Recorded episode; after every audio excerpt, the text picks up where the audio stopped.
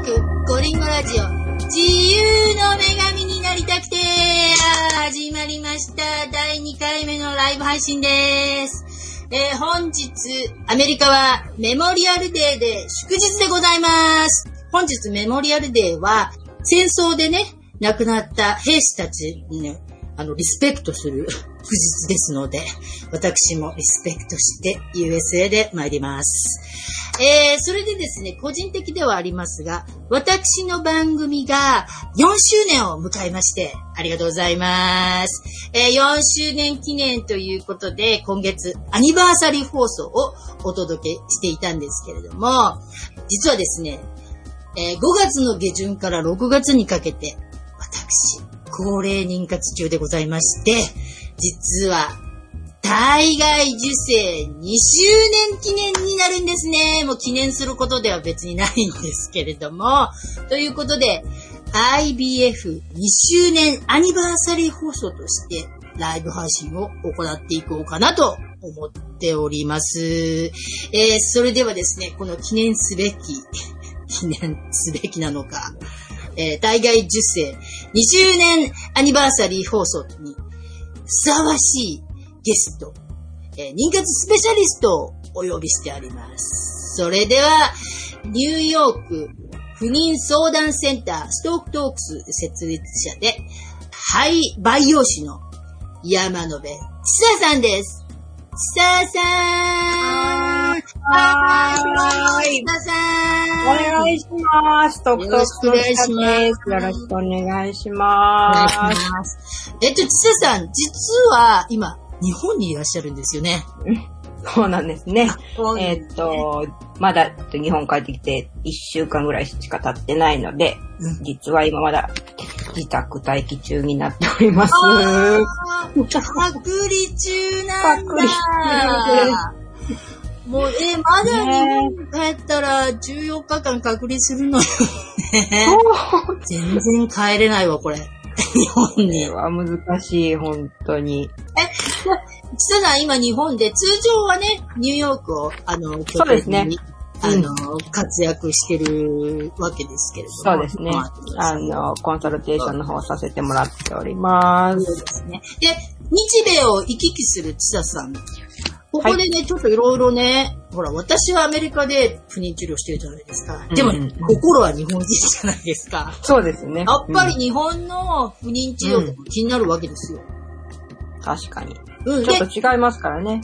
やっぱりちょっと違う。ちょっとどころじゃないですね。ちょうん、技術的には一緒なんですけどね。うん、そう。例えば、まあ、体外受精に関してなんですけども、はい、まあ、費用がね、やっぱり日本の方が安かったりもします。それから、やはり日本の方が安いのよね。ねあと、コリンゴさんももうよくお分かりのように、はい。患者対応ね、アメリカの方はもう本当に、あ、もう本当、ね、どうなの患者対応みたいな。患者対応はもう日本の方が断然いいと思います。まあ、ね、これは、患者対応は、あの、ほら、不妊治療だけに限らず、すべてのサービス。そうね。そうよね、アメリカ。そうそうそう。うん。例えば、ちょっと悲しそうな顔してたら、日本だったらどうしたんですかとかって言ってくれるかもしれないですけど、そんなのアメリカないですよね。確かに。全然、あの、悲しそうな顔ばっかしてるんですけど、あれも、お声掛けがありませんよね。ねお声掛けないですよね。うん、お声掛けありませんね。ね、ちょっと E メール間違ってたりとかね、よくありますよね。アメリカはね、それはもうしょっちゅうよね。しょっちゅうありますよね。間違いとか、下手したらね、薬の量とか間違ってたりね。間違っちゃったりね。投薬してる薬も間違ってませんかっていう。これ、まあ私のブログを読んでくれてる人はどんだけ自産サービスかは、わ、かりますよね。そこも。そう、サービスね。そう、サービス違うね。だから日本で治療してた人が急にアメリカに来たらすごい大変よね。うん。だって費用が高い上にサービスが悪いんですよ。もう、日本帰ろうかって思っちゃいますよね。そうだね。ね。うんえ、じゃあ、あとね、うん、保険がカバーするかしないかっていうのもね、ちょっと違ってたり。アメリカだったらね、あの、なんか、日本の人はアメリカで治療したらすっごい100万、200万取られるって。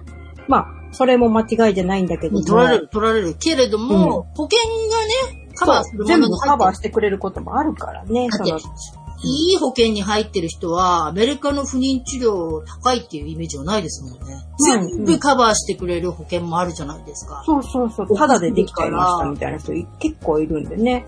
ほとんどタダで採卵してる人いますよね。うん。うん、いますいます。あの、ん私の同じクリニックの人とかでも、あの、うん全部カバーするのでっていう、もう規定そうがそうそう。羨ましい。だからそういういい会社に勤めなくちゃいけないわけですよね。そう。私みたいにしぼしょぼの、もう、スモールビジネスみたいなところで働いてると、保険のカバーなしみたいな、全部自腹っていう。なんか、天国と地獄みたいな感じですよね。そう。本当に私もそんなにいい、保険はほとんどいいの持ってないんで、私がもし不妊治療しようと思ったら、自腹です。自腹、そう。うん自腹。私なんかずっとこの2年、自腹でやってきまして、もう、あの財産が破綻しそうだったので、あの、パートナー、ジョンさんの保険に入って、まあ、カバーしてくれるだけありがたいんですけど、そんな大した保険でもないので、全額払ってもらえるわけじゃないんですけど、その保険に入ったから、まだ続けられるけど、本当だったらもうね、2年でおしまいになるとこだったんですね。うん。まあ、でもそれも運命ですよね。うん保険があるから結婚するっていうのもね。それも運命。そう、保険金詐欺じゃないのかみたいな感じもありますけど。愛です日本の方も保険は効かないんですかね、日本は。保険は効かないです、ね。保険は効かないね助成金がね、効くんですよね。助成金が出るだけで保険は効かなかったんです。保険対応対象外なんですね。ねだから、保険効く効くって言ってたのにね。なんか20年ぐらい前から不妊治療の保険は出るようにしたいってずーっと政府は言ってるのに、全然そこが動かないんですよね、まだ。それが辛い。でも、保険が効かないんだけれども、それでもアメリカよりは治療費が安いことが多いですね。でも、ほら、日本の人のブログとかも読むと、もう、体外受精でお金がかかってっていう人が結構多いたんですけど、もうあの、何ほらやっぱりね比べるとこがないからでしょうね。そうでしょうね。保険が効かない時点で高くなっちゃうんでしょうね、単位。っうん、もちろん。ていうことでが。そう。で、今日ね、気になったのが、そのアメリカ卵子凍結おっていうところがね、だね。ちょっと気になってて、日本だったらそんなにまだメジャーじゃないんだけども、うんうんこないだちょうどうん。ニュースが出てて、おはいはい。あの、これ何言ってるかっていうと、はいコロナの時期はい。に卵子凍結をする人がうんうんすっごく多くなりましたっていう、アメリカでね。アメリカでコロナ中、パンデミック中、卵子凍結をする人が増えたんだ。増えたんです、これ。なんで なんで、うんそう、なんでかっていうとね、これ、まあでも自宅待機だから、そう、自宅待機だから。そう、それがあるんですよ。っていうのが、うん。要はキャリアウーマン。うん。アメリカで働いてるキャリアウーマンって今までこういろいろ仕事があって、うん。卵子凍結やる暇なかったんですよ、全 なるほど、仕事で忙しくて。然。仕事で忙しくって。でも今自宅待機になったから、自宅待機のうちに卵凍結やしっちゃえっていう。うん。っていうことは、う。そうでしょ？っていうことはみんなやりたかったんです、アメリカの人は。けど忙しすぎてできなかったんだ。忙しくてできなかった。だから今のうちにやっちゃえっていうので、この、あの、パンデミックの時期に、病院に急ぐっていう。すごい。もうだってここの時点のレベルで違いますよね。私なんて卵子凍結というオプションがこの若い時になかったから、今なかったですよね。なかったなかった。だってね卵子凍結っていうオプションなんてなかった。ないないない。日本にいたら絶対そんなの、ね、あんまりそんな情報ないし、うん。あの、日本でもできることはできるんですよね。日本でもできることはできるんですけど、うん。例えば、乳がん持ってます。卵巣がん持ってます。はいはい。だから治療しないといけません。っはい。てなったら、卵子凍結その前にしませんかっていう、なんかオプションが出てくるんだけども、将来のために、自分のね、別になんかそういうがん持ってないけども、将来いつ結婚するかわかんないから、うん若い卵を置いときましょうっていう、その、そもそもそういう考えがないから、うん。オプションがなかったの。そうだよね。なんか、疾患がない限り、こう、なんかね、薬剤投与するから、ちょっと、そういうのがない限り、うん。卵子凍結。ね。まあ、それが稀にあったとしても、費用もすごく高かったらしいですね。費用も高い。まあ、それは今も高いんですけど、うん、でも、そもそもそういう情報がなかったっていうのと、ね。ないないないない。それがダメだったんですよね。本当に。そうよね。うん、でも、最近なんか変わりつつあるみたいな。そう。最近は、この、な、この1、2年で、うん、その、癌以外、だから、こういう20代、30代の子が将来のために卵をね、凍結しませんかっていう、そういう人、普通の人たちの卵子凍結ができるクリニックが増えてきてるんです日本でも。増えてきてるんだ。うん。なので、うんうんうんうん。この、この、まあ、機会を狙って、もし、そういうのをね、や、ちょっとでもやってみたいな、興味持ってる人がいたら、うん、まあ、じゃあ実際どんなことするのかとか、まあ、今日お話できたらなっていうのがあります。そうよ。だって、まずこう、オプションであることが広まってくれないと、そう、そうですね。ね、気がついたら、あ、もうこんな年齢でもう卵が老化してってなったら、トゥーレイトですからね。トゥーレイトですよね。ちょっと私、皆さんに代弁したいくらい、もっと早くやっきたかったみたい。しかも自分なんてですよ、アメリカ生活もう19年くらいになるんですけど、要は、私は28歳の時に渡米したわけですよ。うん、その時に、28歳の時に卵凍結しとくっていうオプションがあったら、ねえほんと。できたのに、ほら、アメリカにいたのに、そういう知識がないから、ほら、日本で育ったから、うんうんうん。そんなアメリカにいたのに、そういう、ほら、20代、30代全般なんてまだちょっと、そういう感覚がなかったから、そういうオプションね。もうアメリカにだったらあったのに、そういう情報が自分の中に入ってなかったから、できず、そして40過ぎて、あ、あら、みたいな状態じゃないですか。ね20代、30代の子って、まだ、生理が終わったら、ちょっと妊娠しづらくなるって思ってる人結構まだ多いと思います。そうじゃないよっていうね、ところからね、話してあげないと、本当に。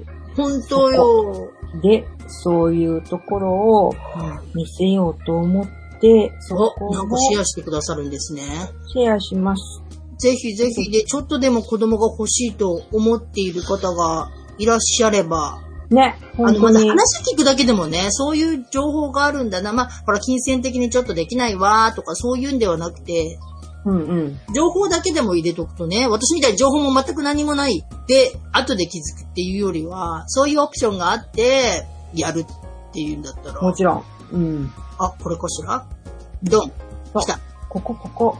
何、何？女の人って、うん。ね、卵って、毎月毎月作られてんじゃなくて、もう、自分が赤ちゃんで生まれた時に、もう、そこでもう決まってて、そこからもう減る一方だっていうところからね、教えてあげたいなと。これは精子と違うからね、精子はガンガン作られていくじゃないですか。そうそうそうですよね。でも、卵って一定の数持って生まれてくるんですよね。一斉、そうですよね。だから、生まれた時に200万、そこからどんどんどんどん減っていきますよっていう、いうのがあるんです。じゃあ、今どんだけ持ってんのっていうところを考えたら、例えば、えっと、30歳とかになったら、もうすでに10万個かな ?200 万あったところが10万個になってる。お前かもう見てよ、私の。ああ、ああ、なあなあ。もう、下の方に近くなっちゃってるっていうね。ところが。これはもう絶対に増えないわけですよね。増えない。増えないんだよね。増えない。なくな、ほら、よく乱暴チェックとかで、今月は2個だったけど、先月は3個あったのにとか言うけど、増えたわけじゃないんですよね。ね、こんな、増えたわけじゃない。それは増えたわけじゃない。ほら、うん、なんか、ね、高齢は DHEA とか飲んだら、卵が増えるかも、増えはしない。増えはしない。増えはしないんだけども、その月その月に出てくる卵が、の数がちょっと違うだけで、そもそも持ってる量は変わんないっていうね。だからここのところを分かっとかないとですよね。うん。でもこれって統計じゃないですか。だからももちろん、個人によっては違うじゃないですか。じゃあ、私はだいたいまだ20代だから、あの、200万個ぐらいあるかなとか思ってる、ってしまう人もいると思うんですけど、これは、これ本当に平均的なことなんだけども、うん。たまに若い子でも、うん。もう10万個しかない。20歳だけど、この辺の下の方に、のそうよねだって私同じクリニックで、うんうん30代全般の子とかもいたんですよ。あなたそんなに若いのになぜに？みたいな。実は AMH がすごい低いんです。みたいな。AMH。来た、ね来た !AMH 来た AMH 来た。これ AMH 何かっていうと、ね、これまあ血液検査でわかることなんだけども、はいあの、自分がどのぐらい卵を持ってるか、今ね。これなんかあの、今あなたは10万個持ってますよ、20万個持ってますよっていう数が出てくるんじゃないんだけども、大体どのぐらい持ってるか。多いか少ないか全然ないのかっていうのがわかる血液検査になってるんです。あお前ねえ旧単位と新単位って何ですか？これ、えっと、日本、昔、この赤の単位、PM っていうの、ピコモールっていうのを使ってて、はいはいはい。例えば、私 AMH 測ったことあるんですって言って、うん。5.5でしたって。あ、46歳以上5.5。すごいと思っちゃいますよね。すごいと思うんだよ。おーでも、ちゃんと単位見てねっていう。20年前ぐらいはこれ PM 使ってたんでな、るほどなるほど。うんはいはいはいはい。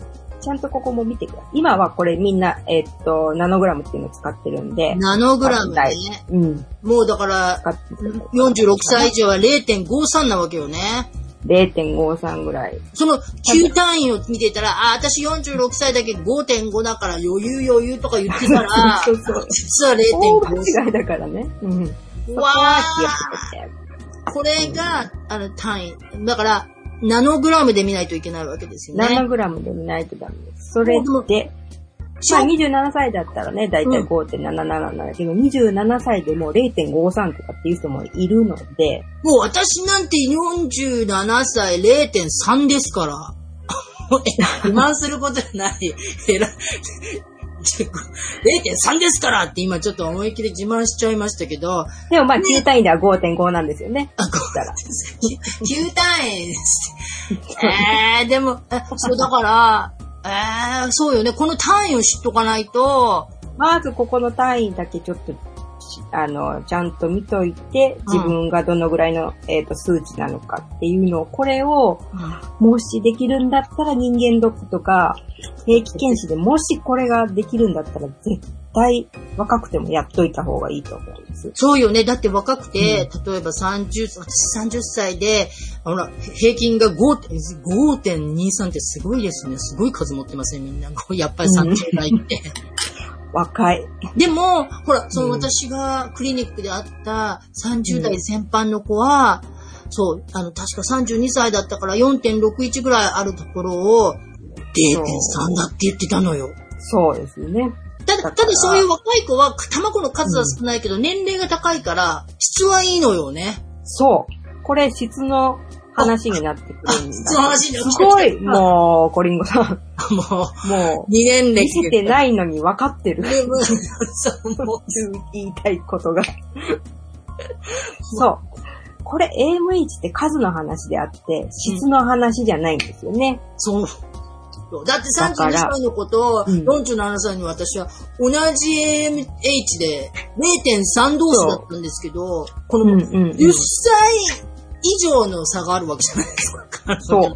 だから私、31歳で私、あの、た卵1個しか取れませんっていう人と、例えば50歳ぐらいで私卵1個取れませんっていう人と、だったら、ちょっと意味が違ってくるっていう、ね。意味がね、もうね、このシェアスクリーンでこの数値をシェアしてくださってすっごいわかるんですけど、体感してわかってるから、もう身をもってね、身をもって同じ数値なんですけど、私はもう1個取れるか。で、もちろん0.3の子も若いんだけど、毎月1、2個しか取れないんですって言うんですけど、彼女の卵は毎回廃盤法行って、毎回 PGS パスするみたいな、確かにね。私は受精するかしないかよ、みたいな。そこがね、やっぱ違うんですよね。だから、もちろん数を知っておくのも大切じゃないですか。数がなかったら終わりですもんね。そう、取れなかったら終わりなので。卵取れなかったら大会受精どころの話じゃないから、数をまず知っとくのはいいことですよね。AMH を知っとくのはいいことですよね。うん。そう。だから AMH を測った上で、うん。もし、うん。彼氏がいるんだったら、うん27歳彼氏がいる AMH 低いってなったら、もうすぐ結婚した方がいいと思うよ。ね。もしくはっ、たらね。彼がちょっと俺らまだ若いしとか言い出したら、すぐ卵凍結した方がいいよね。すぐ卵と別。うん。それが絶対にいいと思う。そうよね。じゃない、ね、うん質がどんどん落ちてきちゃうんで。質質のグラフよね、今出てるの、の、これ。ね、質のグラフです。エッグクオリティなんで、質のグラフです。質がどんどん落ちちゃうんですね。やっぱり年取ると。うん。見てよ、私のこの47歳。もうゼロに近いじゃないですか。これはもう、本当にね、40超えたら、いろいろガタがきますよね。これはただね、思うのは40超えて、私はこう、大会受精を45で始めた、始めて、かなり遅く始めちゃったわけですよ。うん45の時点でも遅いんですけど、40の全般の人と45歳ってまた、ここもちょっと違うのよね。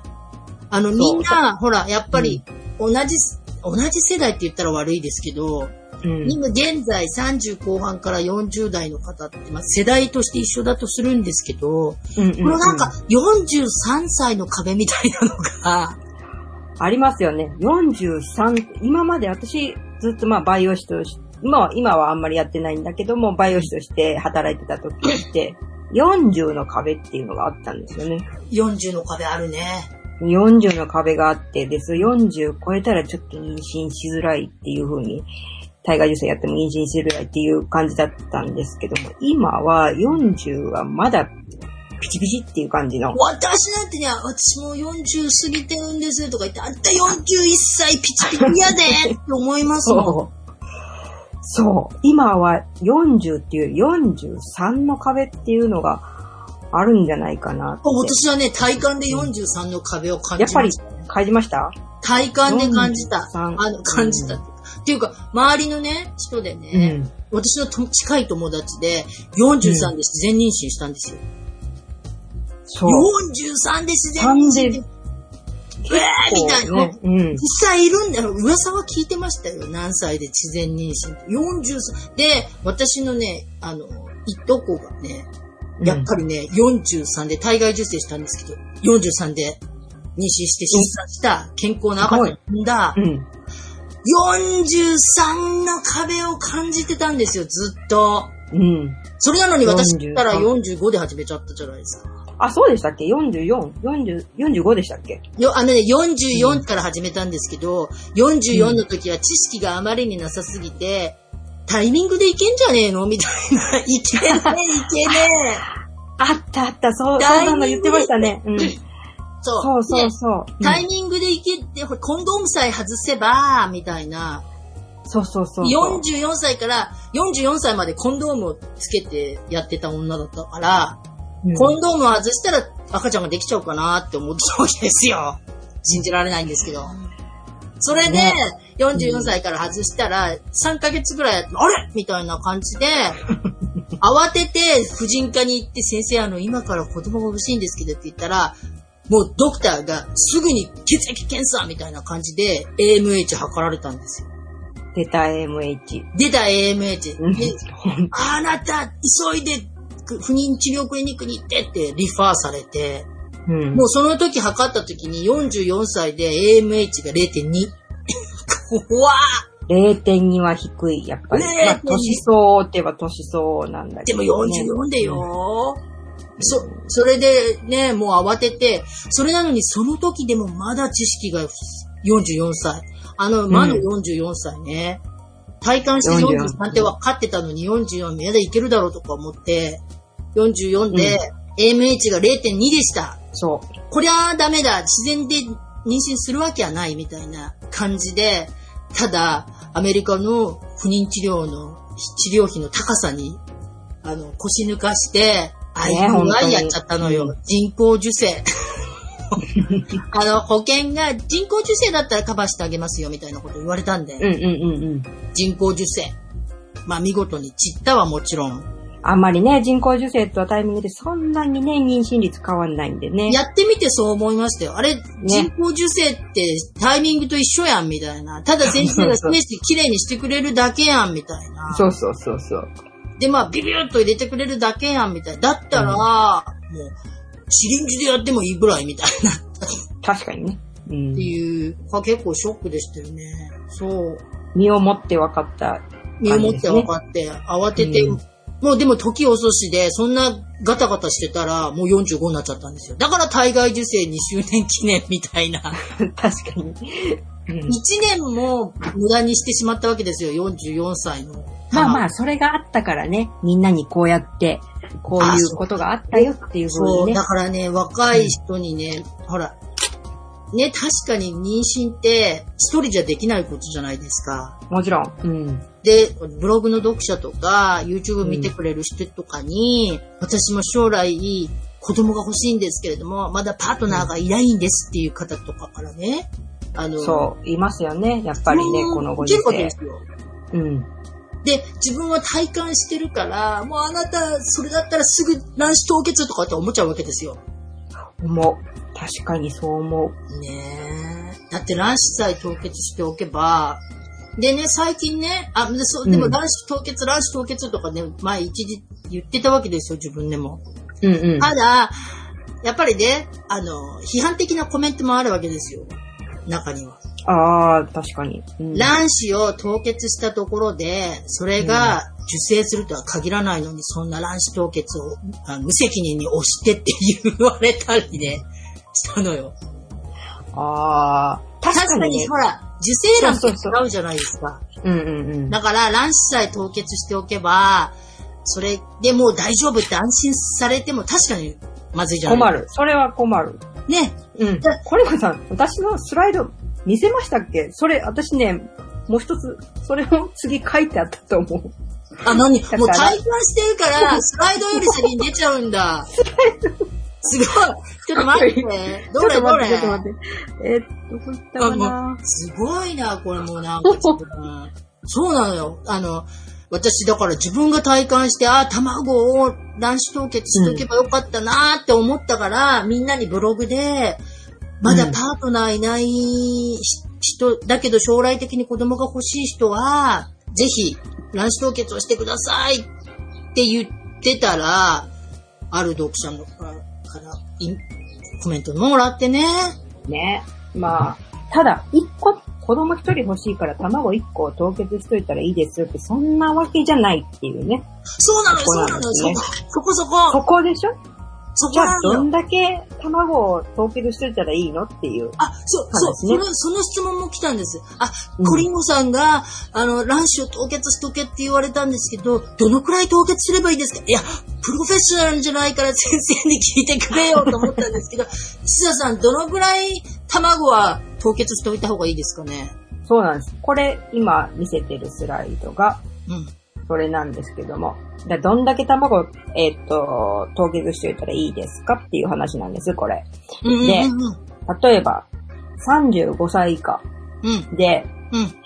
あの、やっぱりね、確率論になっちゃうから100%、だと例えば10個凍結したら100%絶対に子供ができますっていうことは言えないんですね、今の医療では。だけど、自分がだいたい50%ぐらいの率でいいやと。うん将来ね、たま、えー子供が欲しい、そういう確率を握りたいっていうんであれば、うんうんうん6個ぐらい。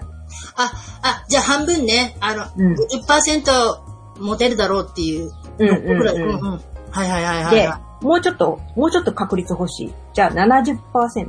うんうんうんうん。欲しいっていう場合は35歳以下で9個。9ああ、個ぐらないるほど。はい。で、はいはい。えっと、これも、卵が取れた数じゃなくて、卵が例えば取れ、9個取れました。うん。で、9個全部凍結できましたっていうはいことね、これは。うん。だから、コリンゴさんも知ってるように、例えば10個卵取れたとしたら、うん。10個とも全部成熟してるとは限らない。そうなのよ。私なんて1個2個なんですけど、うんうん、うん、あの、はい、2個取れました。1個未熟でしたみたいな。そうそうそう。だから結果1ってことね。うん。うん。取れた数が全部凍結できるわけじゃないからね。じゃないからね。うん。だから、成熟、凍結できた卵の数が9個あります。うんはいはい、はい。ってなったら、だいたい70%ぐらいの確率で子供を将来持つことができますよっていうのが、うん、この数、このデータになってる。そうよね。だって9個卵を凍結しておいたけど、うん、卵凍結しておいたら9個は全部子供になるわけじゃなくて、うん、そうそうそれを受精させなきゃいけないわけだからね。そう。今度受精させたら。受精させて、その9個が全部受精卵になるわけじゃないからね。ない。うん、だいたい8割ぐらい。8割くらいか。ね、だから9個だったら、もう本当に6個か。8個？うん。ぐらいで、うん、そのくらいしか受精卵にならなくて、その受精卵がまた、育っていくかだからね。そう、そこがまた30%とかに落ちてくるから、それを考えたら、まあ9個かなっていうのが、これ、まあ、あの、アメリカの、まあ、どっかのクリニックが出したデータなので、ナショナルデータではないけども、まあまあ、これ、まあまあ合ってるかなっていうデータだったので、ちょっと、えっと、シェアさせてもらってます。でもこれは今9個とか言ってるけど、これは under 36で、35?35 だから、だから35歳以下の人だから、例えば、あ、私も時期40歳になるから40歳になる前に卵を凍結とかって言ったら、16個ぐらい必要なわけよね。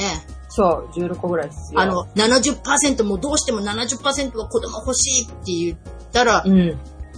すごいな、16個だ、ね。16個ぐらい。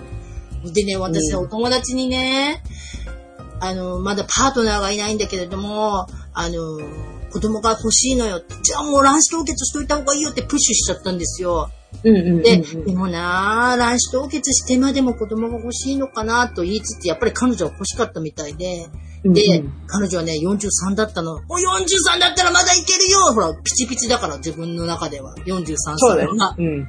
47歳の自分にとって43歳はピチピチだから、うん、もう、あの、43歳で卵を凍結して、まだね、パートナーが見つからないんだったら、あと2、3年くらいパートナー、ね、見つかるのにかかるかもしれない。うんそしたら、その時にスタートしたら45歳とか46、私みたいなことになっちゃうわけじゃないですか。40、もうね、42とか43と45は、やっぱちょっとね、違ってくるんでね、そうなの、40、なんか42も43も45も同じって思ってるかもしれないけど、実際なって違うから。めちゃくちゃ違うわけですよ。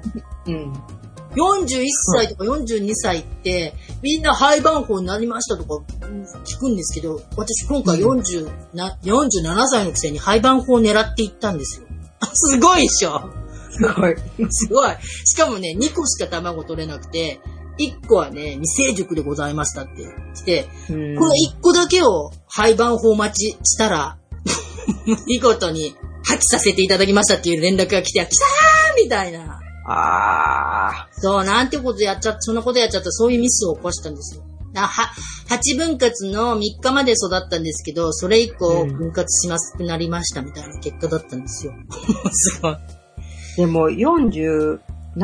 47で卵取れてるっていう、そのゴリンゴさんの卵の卵巣の機能もすごいと思う。あら、そうなの？うん。そうだよね。47歳なのによく機能してるなぁと、うん。ね。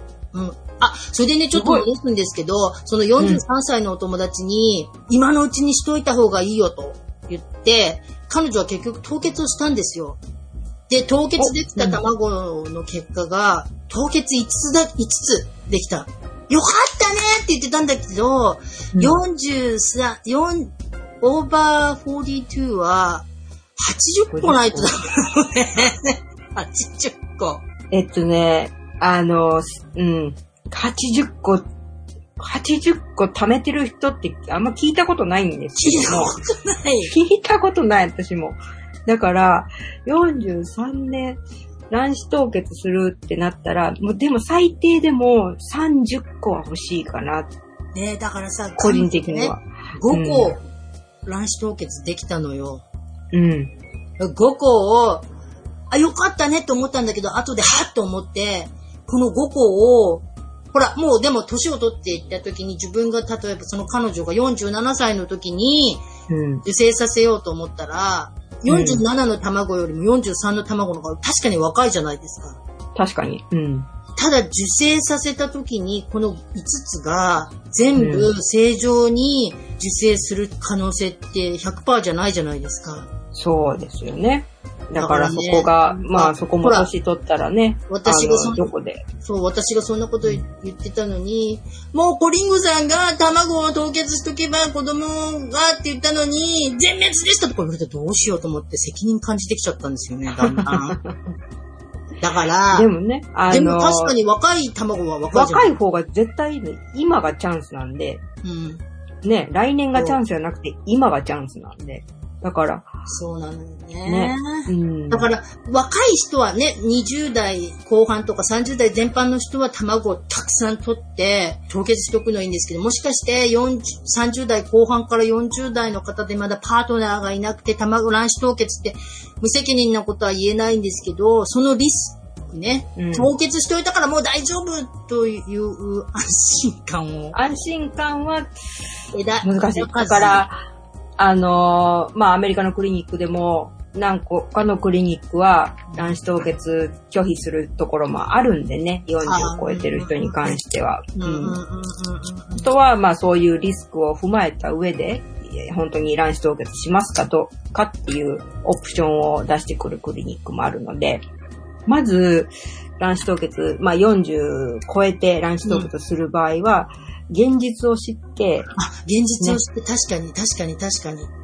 だって確かに、40歳の、うん、40歳超えて卵子凍結するときは、その卵子凍結しとけば絶対的に子供が確証できるっていう確証はなしにして、ただ40歳で凍結しておいたものであれば、もし45歳の時に受精させようっていう時と全然違いますからね。意味が違ってくるんで、ね、意味が違ってくるけれども、うん、必ずしも受精して、必ずしも廃盤法になって、うん、必ずしも妊娠するっていう可能性はないですよということは理解しておかないといけない、ね、そこは、うん、大きなポイントかもしれないですね。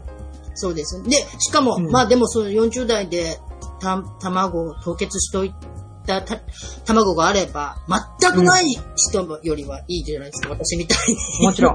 もう卵ね、無駄にしちゃったよな、卵。ってことで、日本でも卵子凍結が前よりは比較的できるような、うん。だんだん増えてきました。特に東京に関してはす、うん、結構増えてきて、うん、これからもうどんどん増えてくると思うんで、うんうんうん、この、まあ、機械をね、あのー、使って、卵子凍結について情報を集めてね。集めた方がいいですよね。絶対いいと思います。それで、やっぱりね、そんな、なんていうの、センシティブな話、うん、できないと思うんですよね。みんなと。うん、そうそうそうそう。でしょ？で、まあみんなやってないやって思うかもしれないけども、実はみんな考えてると思うんです。ちょっと興味がある。言わないからね、私卵凍結してるよって言ってないから、う んそんな会話聞いたことないですもんね。だから、ランチタイムとかにね。な、やった、や、でも本当はランチタイムとかに、私凍結してるよ、みたいな話ができる、あのー、そう。感じになるといいですよね。うん。ねただそれはね、日本のカルチャーだとちょっと難しいかなって思うね。ねうん。そう。だから、じゃあどうやってそういう情報を調べるかっていうのになってくると、もう本当にクリニックに電話するっていうのも一つ、うん、あ卵子凍結やってますか？とかね。はいはいはい。とか、まあアメリカだったら卵子凍結専門のクリニックとかいろいろいっぱいあるのでね、うんうんうん、そこにちょっと話聞いてみるとかっていうのもある、うん、とにかく専門の方に連絡聞いてみるべきですよね。うん。もちろん、それが一番いいと思います。で、なんか、ちささんに電話して聞いてみるのもいい,、いいわけですよね。もちろん、あの、ストークトークスもそういうこともできるので、ね、ね。一人で悩んでてもちょっとしんどいのでね、そういうストレスに負けないように、一人で悩まないように、ストークトークス使ってもらったらいいかなと思っています。あ、ね、あ、それで、ね、今質問が来てます。あの、はい。エリちゃんからの質問出します。はい。エリちゃん。はい、こんばんは。とても勉強になります。私32歳は不妊治療を始めて2年目なのですが、初めての血液検査では AMH が1.4だったのか、最近測ったところ2.1に上がっていました。お世話になっている栄養療法の先生には、卵巣年齢が若が若返っていると言ってもらえたのですが、そのようによく解釈しても良いのでしょうか？もしお答えいただけたら嬉しいです。ということです。エリちゃん、わかるわ、この気持ち。実はね、私44歳の時に AMH 測って0.2だったんですよ。で、うん、これはまずいと思って妊活活動が始まって、食生活とかね、うん、運動とか気をつけてなるべく高タンパクのものを食べて、低脂肪のものみたいな。で、運動もして、早寝もしてみたいな、やってて、46歳になってもう一度測ったんですよ。うん、そしたらね、0.3だったの。大して変わってね、いいけど、0.2が0.3になったのよ。それでも嬉しいですよね。え、うれ、嬉しかった。すごい嬉しかった。うんただね、0.2が0.3ってちょっと誤差があるのかなとか思ったりもしたんですけど。確かにね。エリちゃんの場合は、1.4が2.1じゃないですか。結構な割合で上がってるじゃないですか。うん。で、32歳。ねそう。卵巣年齢若返ってると。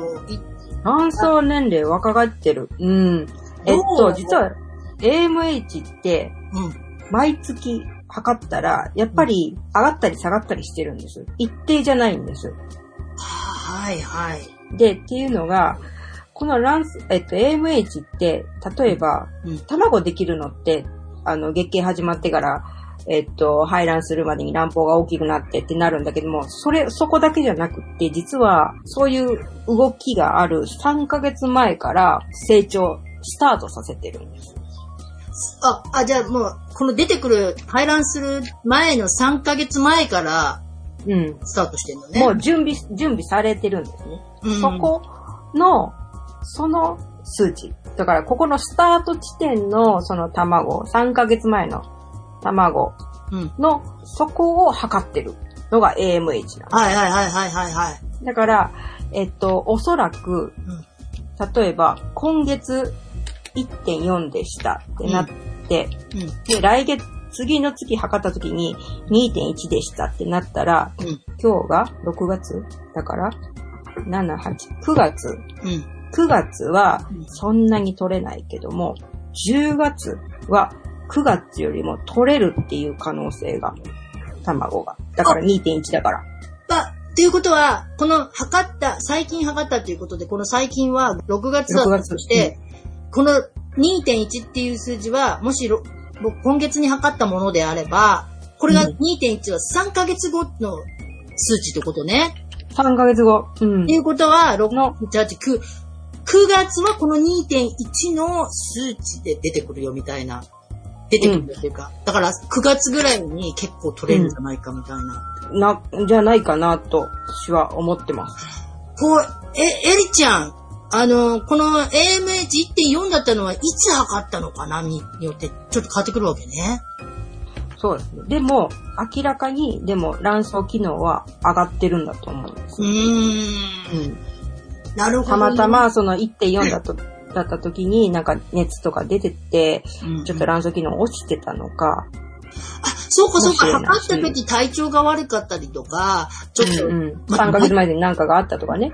だってそう言われてみれば、卵胞の育ちって、今月調子いいなっていう時もあれば、翌月なんだこれっていうのあるじゃないですか。ありますあります。もうね、月によって全然違ってくることがあるのでね。となると、うん、その測った時の AMH の、だそれで変わってきちゃいますよね、うん、変わってきちゃうと思います。だってね、私なんてね、3月にあの、AMH だけじゃないんですけど、ホルモン数値とかもかなり変わるじゃないですか。変わります。うん、で、3月すっごい私は精神的肉体的に忙しかったんですよ。ほら、うんうんうん IVF 結婚したりね、結婚したことなかったから結婚がわからなくてどうやって結婚するんだろうみたいな、すごいストレスだったみたいなんですよ。そしたらね、あの、ホルモン数値がガーンと全部 FSH とかね、ガーンって上がっちゃって、見たことない FSH がね、高かったら卵巣機能がちょっと落ちてるってことですね。だから、うん、ストレスで卵巣機能がすごく衰えちゃったんだろうなと。もうね、うん、恐ろしい数値になった。36とか上がっちゃった。見たことなかったのよ。うん。それがだ、あの、結婚もして、体外受精でお金の心配が保険でちょっとカバーしてくれる、少し軽減されてきた。うん先月、今月の数値もすごい、FSH とかね、今月 Day2 の FSH、8.4とかだった。若い、ピチピチ。47歳も37歳と思っちゃうの。ピチピチやん、私、みたいな。ピチピチ。だから、卵巣機能って、うん若返るっていうか、その時によって、機やっ。ぱり、おうん。そう。いろんな学会のデータ見てて、そのなんかストレスと FSH とかサイランスって変わってくるのかとか、災害受精のデータが変わってくるのかって、あのーそういうデータが、まあ、いっぱい出てるんだ、出てて。うんうん。で、その結果として、あんまり、そのデータとしては、左右されてないよと、ストレスと体外受精の結果と。で、出てるんだけども、うん。まあ今までいろんな患者さん見てて、20年間ぐらいかな、私も。やっぱり、私のフィーリング的には、ちょっと関連はあるんじゃないかと。うーん。うん。なるほどね。学会上では、ストレスとの関係、ストレスと卵巣、あー卵巣の動きは関係ないけど、機能とかね。でも、リサさんが体感的には、やっぱりストレスと卵巣機能は、こう、ちょっとシンクロしてるというか、シンクロしてるような気がします。気がするね。今まで見てきた患者さんをね、見てるとね。うん。だから、うもう体外受精をこううまく進める結果をね、出すように進めるっていうのは、うんいかにこうストレスを自分でマネージできるか、どうやって人に、もう絶対人に頼るのが一番いいと思うんだけども、そう自分で全部抱え込まずにね。うん。そう、うん特にこういうね、治療に関しては、言えないから、周りの友達にね。うん。本当だね。それをうんうん。うんね、どういう風に誰にシェアしていくかっていうね、吐き出し口がどっかにないと。やっぱりストレスは溜まっていくばっかりなので、うんそういうのをうまく、えっと、日本にも、まあ私以外にも、えっと、不妊カウンセラーがいたりとか、ね。ね。、認定不妊看護師とか、うん。まあいろいろそういうのに長けた人が、結構プロフェッショナルな人がいるので、うん。そういうのを使ってみるとか、うんうん。っていうのも一つの手なので、溜め込まないっていう。うん。じゃあ、このエリちゃんの質問は、卵巣年齢が若返っていると解釈しても良いでしょうかっていうのは、その測った時の卵巣は若かった。若かったっていうか。わかった。うん。ね、ただ、ただ、その自分のこうなんかまたストレスがあったりしたら、その卵巣がまたちょっと弱った時に測ったら下がっちゃうかもしれないっていうことね。下がっちゃうかもしれない。その、でもそれで一喜一憂はしてほしくないんです。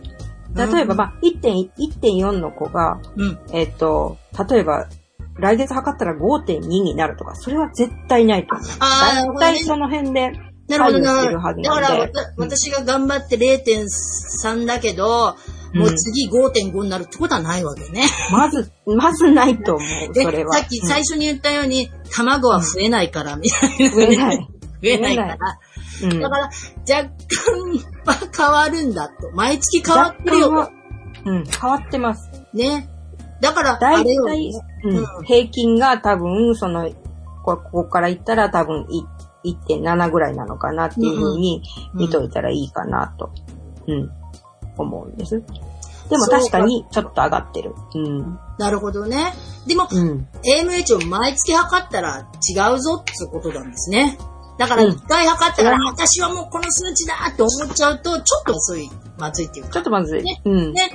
いや、あちょっと、ちょっと待ってね。えいちゃんから来ました。お答えありがとうございます。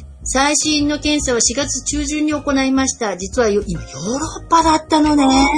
わざわざ見に来てくれてありがとう。ありがとうございヨーロます。ッパで不妊治療を行っています。KMH だから2年前に体格受精を進められ、ただいま採卵3回目。私も13回目よ。新鮮肺移植3回したのですが、撃沈して、ああ、一緒一緒新鮮肺移植3回して撃沈私もそう。まあ、年齢が違うからね、エリちゃんとも申し訳ないけど。でも、ちょうど8月か9月にもう一回産卵を行う予定ですって。これもさ、いつもありがとうございます。あ、ちょうどよかったね。次の採卵、さ、8月か9月だそうで。あ、よかった。ねえ、ちょうど、よかったよかった。それだったら、ね、あの、さっきの2.4でしたっけ？2.1かな ?2.1 か。2.1のね、うん、AMH だったから、よかったよかった、うん、そうそう。そんなにでも AMH も低いと思わないんでね、2.1とか1.4でも。まあ32歳にさちょっと低いかなって思うんだけども、でも、32歳だったらクオリティ、さっき言ってたクオリティが。高いはず。クオリティが高い。あの、撃沈3回撃沈って言ってるけど、私の撃沈と違うからな。全然全然エリちゃんいける。だって32歳だもん。さっきクオリティのカーブのこの辺にいましたもんね。ねこの辺にいましたもんね。年この辺まだ、うん、チャンスはいっぱいある。うん。そう。でね。うん。でもよかった。それで測ったからこそ、エリちゃんみたいに測ったからこそ、あら年齢よりも AMH が低いから体外受精始めなきゃって思えるきっかけができる。思える。うん。そう。これはいい。あった。そう現実する、知るっていうのがね、うん、一番最初の第一歩ですよね。だから、まず何したらいいんですかって言ったら、とにかく専門の人に聞いて、血液検査して、あの、うん、自分の現在の卵巣の。立ち位置を知るってね。数値知った方がいいですよね。そうしたら、うん、あ、卵もうないじゃん、急がなきゃって思うか、あ、まだ予定通りあるなとか、わかるだけで動き方が違いますからね。そう、そうですよね。うん、これはもう本当に女の人だけじゃなくて、男の人にも知ってほしいですよね。本当や。本当に。そうなのよ。うん、だって、あの、男の人だって精子、男の人は精子毎回ガンガンガンガンできるじゃないですか。うん、ただできてても、無精子症の人もいたり、出る量が、ボリュームが少なかったり、動きが悪い子とかいたりするじゃないですか。うん、しますします。うん、だから、男性も測るといいのよね。男性も測った方がいいし。そうです、そうです。だから、一緒に、パートナーと一緒に、あ、私 AMH 測ってくるから、あなた精子の運動率とか見てきてみたいな。うん。ただ男性はね、俺の男性は、かみたいな。俺の精子大丈夫で、だってもね、奥さんの卵の質が、とかね、数が少なかったら、そこをどう男男性が受け止めるかですよね。そうなの。うん。だからもう本当は一緒に検査ね、に行って、うん、二人でね、だってほら、よく男性不妊に気づかないで一年くらい頑張ってたんですけど、あの、旦那の精子が調子悪かったですとか言う人いますからね。いますよね。うん。無駄にしちゃいましたとか、うん。あの、精子なかったとか。精子なかった人もね、いますよね。無駄にしちゃうから、うん、もう時間の戦いだからね。妊活ね。そうそうか、いや、もうなんか、なんかすごい、これをどんどん配信して若い子に、ね、まだあの、パートナーいない人は卵子凍結を考えて、でも卵子凍結するにもリスクがあるという。うん、特に年齢が上がってからの卵子凍結はリスクがあると、うん、あ、リスクがあるっていうか、凍結したからもう大丈夫って思えない。ではない。うん。っていうところがあるんでね。うん。ですね。いや、よかった。これ、ときたかったです。よかったです、本当に。うん、これで、あの、少しでもね、卵子凍結の知識を得てくれた人が増えたらいいなと思っています。ね、ただ、うん、あの、卵子凍結、まず日本は費用的に高いんですかね？卵子凍結、えっと、まあ日本助成金があるって言ってたんですけども。卵子凍結も助成金出んのかしら、うん、残念ながら、えっと、その助成金は結婚してる？夫婦？じゃないとえっ、ー、と、まず、出ないんで、すべて自費になっちゃうっていうのが、まあ、現実です。ね。で、うん、若いとまだお金そこまで出せないからね。そうですよね。そこをどうするかっていう、ね、ね。だからね、なんかね、実はね、前回、卵子提供のあの、うんエージェントさんにね、うんうんうんあの、インタビューしたときに、若い子はお金がないんだけれども、卵子提供をして、その報酬で卵子凍結してくださいみたいなね、ことを言われてそういう手もあります。うん。それはいいなと思って、もうそろそろね、ほら、こう高齢になって卵子凍結しておかなかった身としては、卵子提供もちらつくじゃないですか。確かに、だからね、うん若い子のね。そう、若い人は卵子提供をして、その報酬で自分の卵子を凍結しておくのはいいですよって、確かにそれもいいなぁと、そういう手もあるなと。確かに、それもまあ一つの手ですよね。ね。うん。とにかく、もう、子供が欲しいと思ってる皆さんは、検査に行って、血液検査で自分の数値を見るってことですね。うん。そうですね。そこです。そうですね。いやー、つやさんありがとうございました。ありがとうございました定期的に出してもらえると、すごいわかりますね。よかったです。本当にね。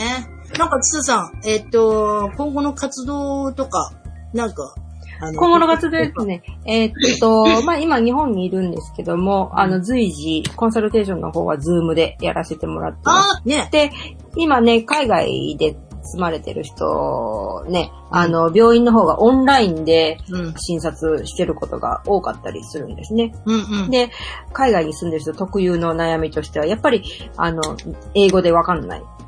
がない。えー最初の全ね、ステップが、もう私のなんか最初のステップからそうそうそ全然、う。ねだ。ってね、知識がないから、あの、英語でコンサルテーション行った時に初めエンブリオってなんだかわかんなかったんですよ。確かに確かに先。生がエンブリオ、エンブリオって言ってくる先生エンブリオって何？みたいな、そう。そういう状況でカウンセリングを受けてたわけですよ。でも、うん。話の流れから、なんかエンブリオって赤ちゃんの元なのかな？みたいな感じで聞いたわけですよ。まあ、当たってなくはなかったけど、もう、うんうんうんうんここがね、大変だったからね。そう。海外の人は、ちささんみたいな、あ、そう、新しいサービス出してましたね、そういう。そうですね通訳。あの、通訳サービスの方を、今、こういうパンデミックの時期、結構利用していただいてる方が多くなってるのでうんうんうんうん、こういうサービスもやってますっていうのを、あの、お知らせしたいなっていうのが。うんうん。ありますだから海外でもし英語での consultation を受けるときに、そうですね。あの、通 FaceTime であったりとか、うん、電話であったり、で、うん通訳で入らせてもらうっていうんです。クリニック側もオンラインコンサルテーションとかやってますもんね。そうですね。うん、で、普通のまあ通訳、まあ通訳は通訳なんですけども、あの、ストックトークスとしては、まあ、そういう不妊治療専門の通訳をさせてもらってるので、うん例えば、えっ、と、事前に一遍とクライアントさんとお話しさせてもらって、はいはい。どういう状況かっていうのをお聞かせもらってから、うんじゃあ、こういう質問をしてみましょうかとか、ああ、それいいですね。うん、先に提案させてもらってます。あ、それ。なんかほら、不妊治療のコンサルテーションに行くのに、その英語でわからないのもあるんですけど、何を聞いたらいいのかがわから、ない。何を聞いたらわかんないですよね。うんわからないわからない。で、ドクターとダーッと喋って、はーで終わっちゃったりすることが多いから。もうね、病院のその言いなり、言いなりっていうか、まあね、こう飲まれちゃうと、もうその流れに乗るしかないんですけども、そうなっちゃうと、もう本当に自分の意見言わないとね、アメリカ社会、まあ海外の社会ね、うん。なんていうの？自分の意見を言ってなんぼのところがあるんで、はいはいはいはいはい、ねはい。そこに慣れていかないとダメなので、うん。まず自分の意見を言える環境をはい。ストックトークス一緒に作ってもらう。ありがたい。じゃあ、うんそういう新しいサービスとか、そうですねもこちらのね、あの、ストックトークス .com あ、ありがねとう、ございます。うん。あの、連絡ができるということで、もし海外で不妊治療をやってる方がいたら、ちょっと英語で心配だなと思ったら、そういう通訳として入ってもらう。通訳だけじゃなくて、その、今の状況を伺って、何を聞いたらいいのかとか、そう,、いうことまでサポートしてもらえる。そうですね。そういうオプションっていうか、まあ、通訳をしてほしい方は全員そういう風にさせてもらってるので、ぜひご利用ください。はい。じゃあぜひご利用してみてください。いや、ちささんありがとうございます。はいありがとうございますもっといろんなね、こと突っ込んだことも聞きたかったし、ほら、んうんあの、いろんな subject があるからね。ね不妊治療はね。まあね、いろ、いろんなステップの人がいるんでね。うん。そのステップステップに合わせたお話ができたらいいなと思ってます。じゃあ、キさんありがとうございました。うん、では、ありがとうございます。はい。ということで、ちそさんにお越しいただきました。えー、っとですね、来週の放送はですね、次回は、これまたま大外受精2周年記念続きますので、来週は LA の方から不妊治療コーディネーターで、あの、超音波技師の渡辺明さんをお呼びして、あの、お伝えしていこうかなと思いますので、来週もぜひぜひよろしくお願いします。それでは、今週はこの辺で、See you next week! バイバーイ